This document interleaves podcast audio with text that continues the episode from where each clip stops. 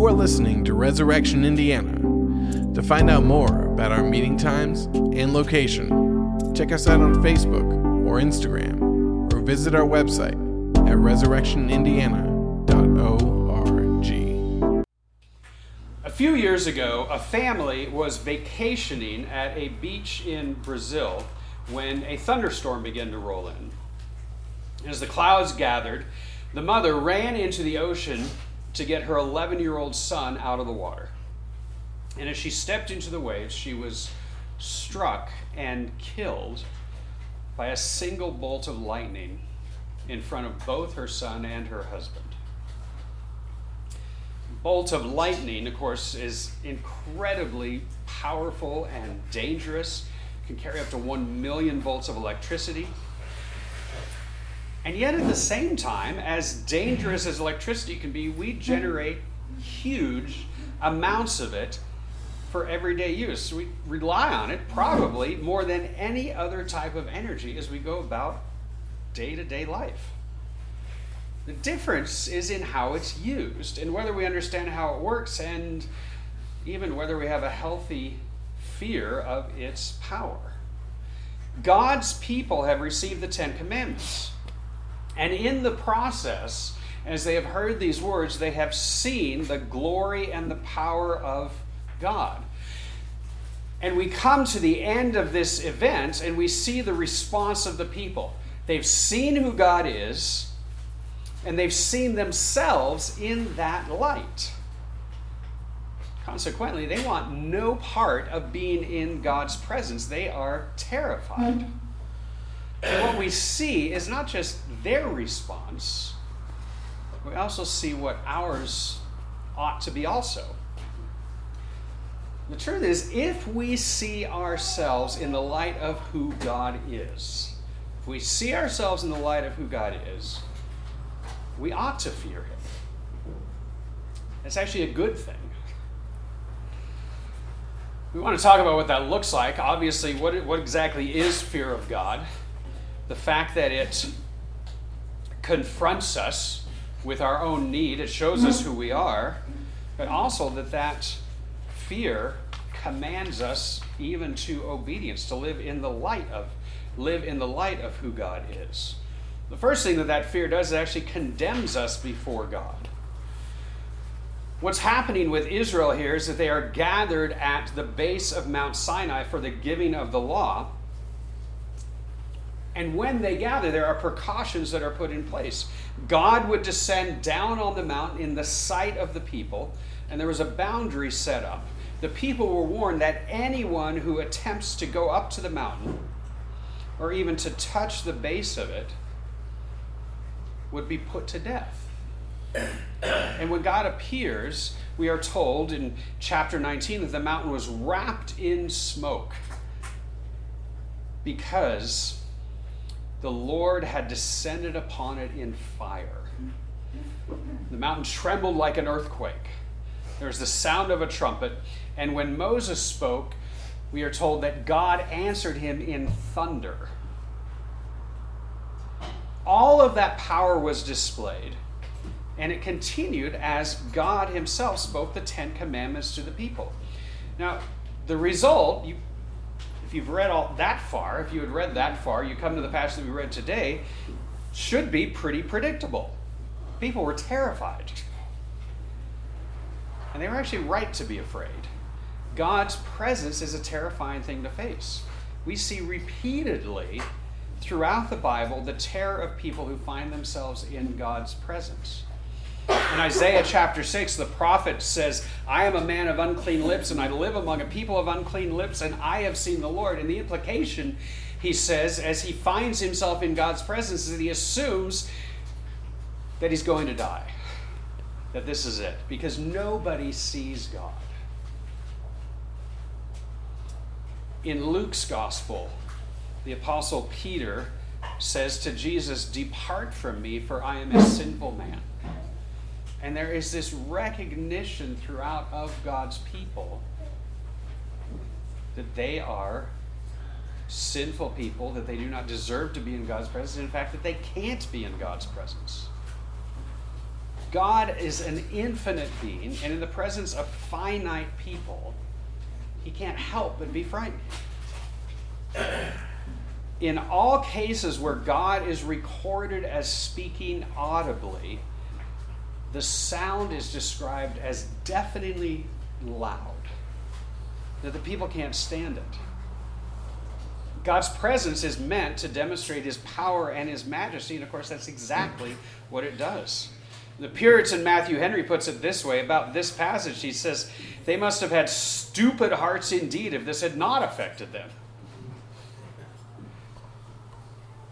It's not just God's majesty, it's also his judgment, the threat of his judgment. God lays out his standard for his people in the Ten Commandments. What does it look like to live in the light of who God is, to be obedient to him?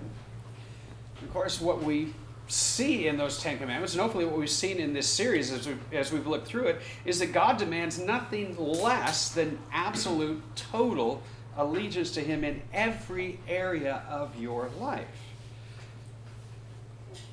Keep in mind that these, this law, these commandments have been given to a people who have been complaining regularly since they left Egypt. People who will continue to have trouble with faithfulness maybe that's why they're afraid. They recognize that. They have been saved out of slavery in Egypt. They've been saved by a God who now owns them. I am your God. I am the one who brought you up out of the land of Egypt. I am your God, and you are my people. Now, of course, very often we have a lack of that today, and there's all sorts of reasons for that. We don't see ourselves, of course, as God's people in that way. This group of people who were brought out of, literally out of slavery, out of the land of Egypt, they're in the wilderness and they're following God where He leads them. God, very often, for most of us today, seems very remote. And consequently, we have conceptions of God in different ways and bumper stickers that say things like, God is my co pilot, as though we're sort of partnering together to live a good life.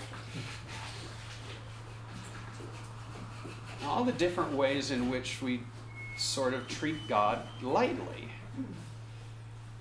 Sometimes that comes out in the way that our conception of God rarely contradicts what we want Him to be. I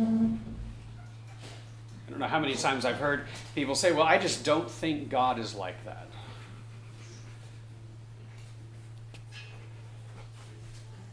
Here's the thing if you have a God who can never say no to you,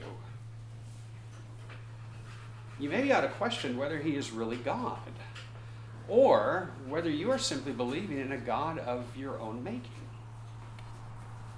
And even in the church, even among God's people today, we often don't have a proper reverence and fear of God, that we've diluted His holiness, that we've minimized His requirements.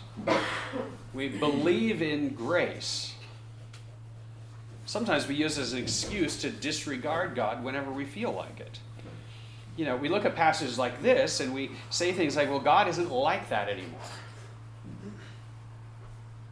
Very often, we believe, and I hear this regularly that you know the God of the Old Testament is a God of judgment, and the God of the New Testament is a God of grace, or that God is a God of love. And if we would just love more, we would be more like what God wants us to be.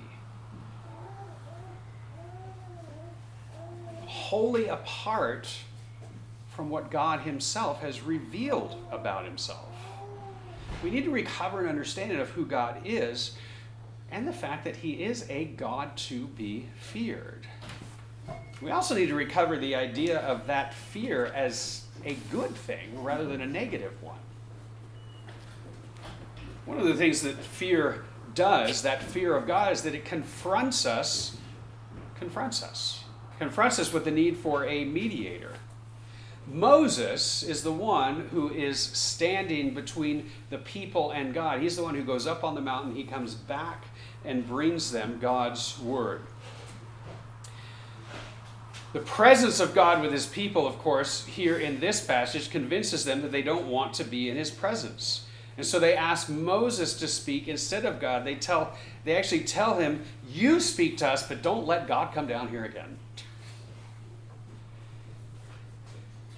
What they want is a mediator, someone who will stand between them and God, someone who will go to God on their behalf, someone who will speak to God on their behalf.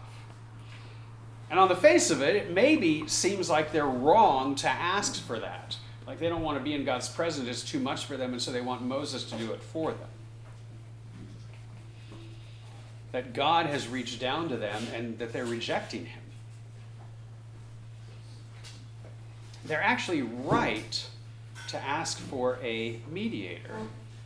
They need one. They are right to be afraid of God's presence. Because in God's presence, they see the truth about themselves, that they are far, far from measuring up, from meeting the standard, the commandments that He's laid out. And so they need someone to stand between them and God. They need somebody to bridge the distance between heaven and earth, between God's holiness and their sinfulness. And that's what Moses does. The only catch is that Moses is just like them, exactly like them. He's a man like them. He's been appointed as the leader of God's people. He's been appointed as their mediator, the one who goes up and speaks with God and, and then comes back to the people. But he only goes so far. Moses enters into God's presence, but even he doesn't see God. Even Moses doesn't have full access to God. And in fact, Moses, like the people, also falls short. And as a result, now this happens later in Exodus and later through that story of them wandering in the wilderness before they go into the promised land. But by the time it's all done, Moses is not allowed to enter the promised land. As great as Moses is, the people need somebody greater. So Moses acts as a mediator between God and the people, but there is still a need for priests, for sacrifices, ultimately for the temple where God dwells where he can be separate from his people and yet with them. Moses stands between, but he can't bring them together. And that's a job for someone greater. Moses shows the people what they need, but Moses can't actually provide it, but he does point to it. There's a greater Moses, and we see that in the person of Jesus part of the way we see that in the Ten Commandments is when we see the words of Jesus and his teaching in the New Testament. That's one of the reasons that we've, as we played out the Ten Commandments, and what do all these things mean? Jesus is one of is one of the ways that we know that. That we get things like "You shall not kill," that short commandment, and yet Jesus comes along and says, "I say to you, if have you ever been angry with your brother?" That's part of that commandment, too. Jesus expands those things, but Jesus meets that standard.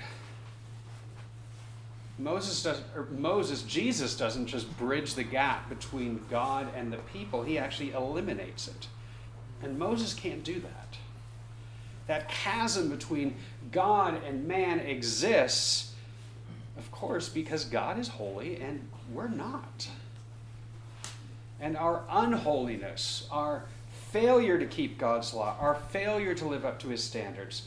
That's the cause of our separation. And Jesus is the greater Moses. He's the one that we need, the one that Moses points to, because Moses stood under the penalty of the law just like the rest of the people, but Jesus doesn't.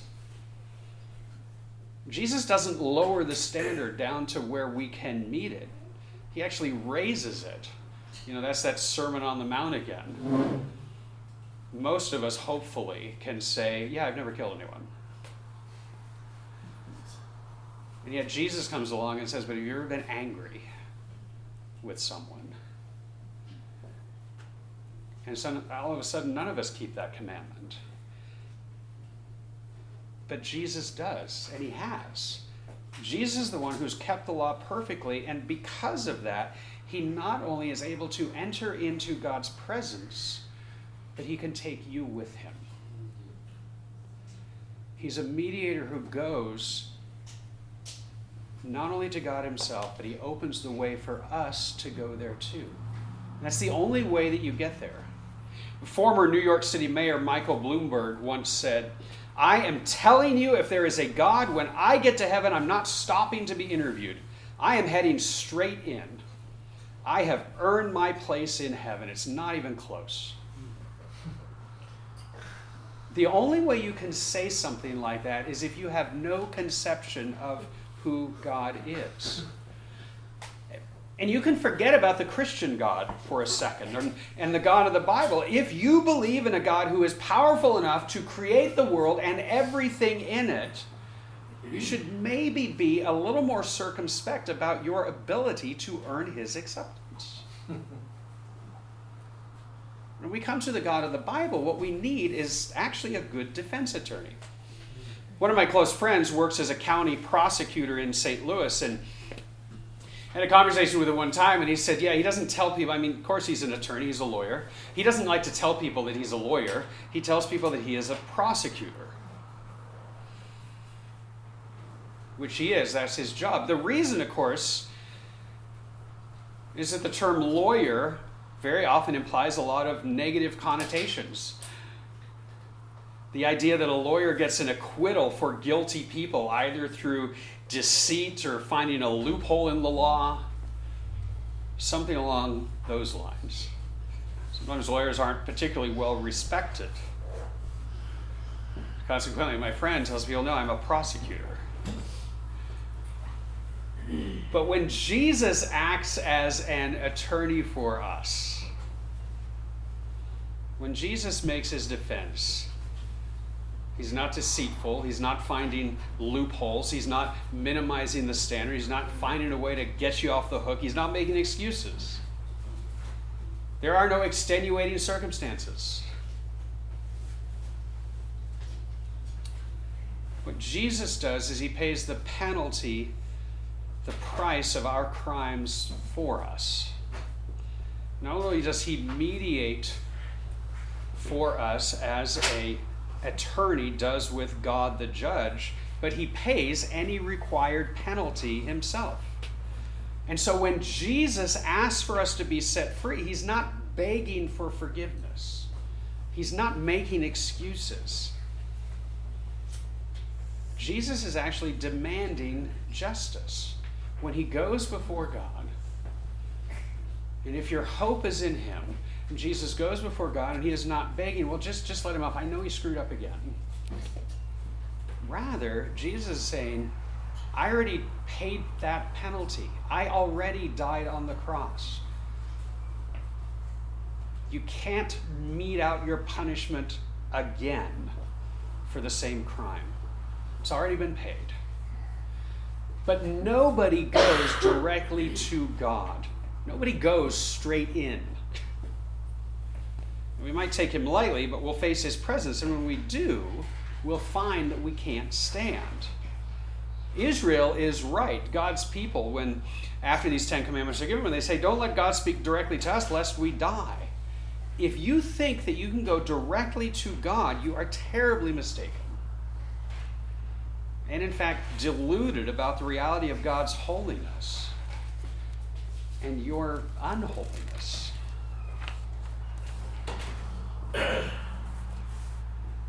But if Jesus stands in your place, if Jesus is your mediator, there should still be a fear of God, but it's a fear that commands us to obedience. You become free of God's law, free from the penalty of that law free from the burden of living up to that law, and yet that law still has a primary place in your life. And it has that in a couple of different ways. One is that that law convicts us. That's really what we're seeing in this passage. We can know God by knowing his character and his attributes, but we also know God by what he requires of us, his standard. And of course, his standard is that we keep his law and that we do so absolutely perfectly. But we've also seen that we don't keep it. And one of the functions of the law is to convict us of sin and to remind us and show us that we need a Savior. We need a mediator. A person will not seek help unless and until that they see that they have a problem. And the law shows us that we have a problem. This is what the Apostle Paul is talking about in his letter to the Romans, specifically in chapter 7. He talks about. Um, he talks about seeing that law and becoming convinced of his sin. But we also have Jesus himself who says, Nobody goes to a doctor who is healthy. You don't show up at the doctor's office and say, Oh, here I am. I feel good. You go to the doctor when you feel sick. You go to the doctor when you need help. And Jesus describes himself as the great physician. So the law convicts us and shows us our need. But again, if your hope is in Jesus, the law guides us. When it's done its work of driving you to the Savior, to trust in Jesus, instead of trusting in yourself, you come back to the law again, this time not to be condemned, but to be commanded. And you see what the law requires, and you see that you're no longer condemned, and consequently, you are free to work at obedience to the law without fear of judgment. In other words, this is not a command that condemns, but this is a command that shows us this is what it looks like to live in God's household. This is what He intends for your good. If your hope is in Jesus, you don't have any fear of being separated from Him.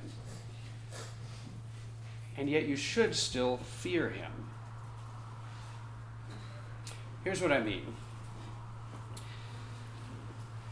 When I was in junior high, I think, I got a haircut, and the stylist cut my hair in such a way that I could use gel and I could wear it spiked straight up. This was, this was the 1980s, by the way. And when I came home, my dad didn't like it. And he didn't say anything about it, he just kind of stopped talking to me. Obviously, he wasn't going to disown me or kick me out of the house, but for the next few days, it was really uncomfortable to be at home. And finally, after a few days went by, I couldn't stand it anymore. And I stopped spiking my hair up like that. And as soon as I did that, everything went back to normal. Dad started talking to me again. now, there wasn't any punishment, but knowing that he was unhappy with me was enough to get me to change. Now, whether, whether my dad was right or wrong in his response about my hair is not the point. My point is about a fear that is healthy and right. I never doubted that my dad loved me. And consequently, I cared what he thought. As I got further into high school, I was never the kind of kid who got into a lot of trouble. There were probably a lot of reasons for that, but I know one reason was that even at times where I didn't have any fear of God, where I didn't care what God thought, I sure cared what dad thought. If I didn't have a healthy fear of God, I always had a healthy fear of dad. And it made a difference. If you're a Christian, you put your hope in Jesus, and yet you live your life unconcerned about pleasing your Heavenly Father, then you maybe don't have a proper understanding of who God is. And if you think that because you're saved by grace, that God's law no longer matters, you've made the law of God meaningless. You've made it not about what he's done for you, but about using him to get what you want. In the same way that a child who is loved unconditionally, and yet they are still expected to follow their parents' instruction. You are loved unconditionally by the grace of Jesus, and yet you are still expected in trust in reliance on the power of the Holy Spirit to follow God's law. And when you do, you find that it's not a burden, but a freedom. You know, do you have a relationship with God? a relationship with God that is through and because of Jesus. And consequently, as you live your life, do you care what He thinks? That this God who is all powerful, who created the world and everything in it, who created you, and He loves you, and He gave His Son for you.